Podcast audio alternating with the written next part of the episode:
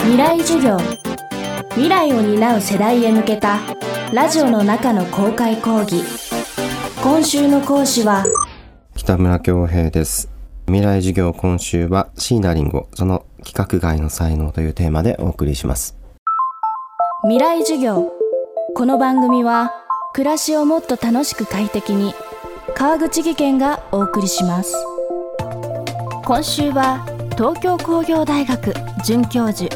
北村恭平さんを講師に迎えアーティスト椎名林檎の世界を分析していきます。2010年以降椎名林檎は一アーティストにとどまらない音楽活動を展開していくことになります。2014年には NHK の FIFA ワールドカップブラジル大会のテーマ曲「日本」をリリース。そして2016年にはリオ五輪の閉会式。フラッグハンドオーバーセレモニーでの音楽監督に就任。初期の過激ともいえる作風とは一見正反対にも見えるこの音楽活動を椎名林檎論を重視したばかりの北村さんはどのように捉えたのでしょうか。未来授業3時間目。テーマはフィクションとメタフィクションと。2000年代後半という時代は嵐を中心とするジャニーズと AKB48 を中心とするアイドルグループがですね、チャートを独占していく、まあそんな状況でした。90年代とは全く違ったものになった頃で、と同時に CD が売れなくなっていく時代ですね。AKB 商法などと言われもしましたが、CD に握手券や投票券など付加価値をつけていくと。まあそしてまあ音楽の産業構造がどんどん変わっていくわけですね。で、直接的に言及してないものの明らかにえー、椎名林檎はですね、クリエイティブなものや成熟した音楽が届かなくなっていった状況を憂いていました。えー、2013年9月に、えー、東京五輪の開催が決定します。で、その翌年にワールドカップ放送のテーマソングとなった日本を発表しますね。で、これは NHK からの依頼で、侍なでしこを応援する曲で青という言葉を入れてほしいと。で、楽曲は群青日和のようなテンポやコード感が理想的だという極めてこう具体的なリクエストが来るわけですね。しかしながらこの曲がリリースされるとネット上を中心に歌詞が右翼的だと一部から非難され世間を騒がせることにもなりました。もともとリンゴ博と呼ばれる2008年のライブで曲実機をまあ、しらったですね、グッズを売っていました。で、それをファンが振りながら応援するわけですね。まあ、これはまあ明らかに万国博覧会の借用になっていて、えー、日本賛美というよりもちょっとネタ的なものですね。でそういうコンセプトで、まあ、演技するというのが狙いだったと思います。で2010年のスポーツでは金メダルが映されて、オリンピックをモチーフとしたジャージを着てメンバーがデザインされています。で2011年に3.11があります。で、その同じ年に NHK 連続テレビ小説のカーネーションの主題歌を書き下ろして、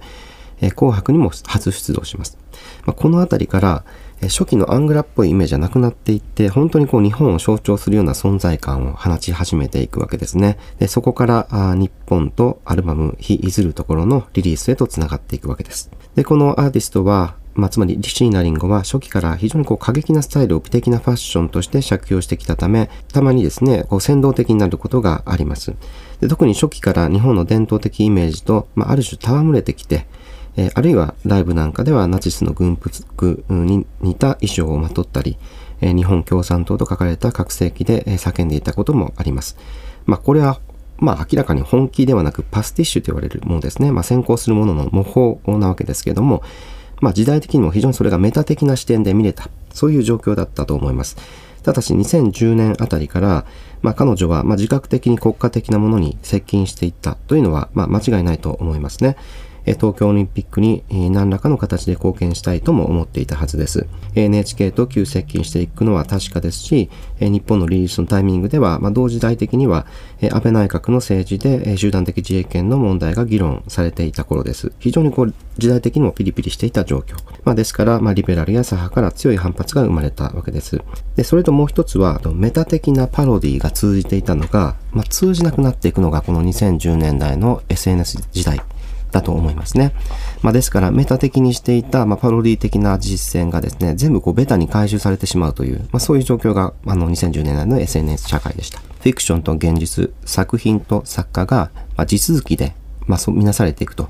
まあ、メタっていうのはこういう体でみたいな振る舞いが成立しなくなっていく時期に、えー、彼女は日本的デザインをモチーフにしたグッズを作ったり曲を書いたりしていったわけですね。えー、ただ、まあ、椎名林檎はですね、政治を美学化することにかけては本当に天下一品の才能を発揮できるので、リオ五輪のセレモニーの音楽監督に就任して関わった時の演出はですね、本当に見事だったと思いますね。まあ、あれこそ本当のクールジャパンではないかというふうに思いました。オファーされた以上に、えー、シーナリングというものはこう仕上げて返すという、まあ、非常にこう職人技的なプロフェッショナルなマナーというのを、まあ、おそらく持っていてですね、え、ー、と、リクエストされたことにちゃんと丁寧に答えるという、まあ、真摯なあの思いでおそらくすべての楽曲を作っていると思います。で、2010年代極めてこういろんな媒体から、えー、オファーが来て、それにこう、返していくということが続いていきますが、まあ、タイアップも多くなっていきますけども、まあ、一つ一つ、あのー、ちゃんとこう、一から手作りで仕上げた感覚があってですね、まあ、本当に職人芸という感じで、えー、まあ、妥協を許さない、まあ、手仕事による丹念なものづくり、職人芸だと思います。未来授業、今週の講師は、東京工業大学准教授、北村京平さん。今日のテーマは、フィクションとメタフィクションとでした。明日は音楽家としての椎名林檎について考察していきます。北村京平さんが書いた椎名林檎論、乱調の音楽は文芸春秋から発売中です。川口技研階段での転落、大きな怪我につながるので怖いですよね。足元の見分けにくい階段でもコントラストでくっきり白いスベラーズが登場しました。皆様の暮らしをもっと楽しく快適に川口技研のスベラーズです未来授業この番組は暮らしをもっと楽しく快適に川口技研がお送りしました。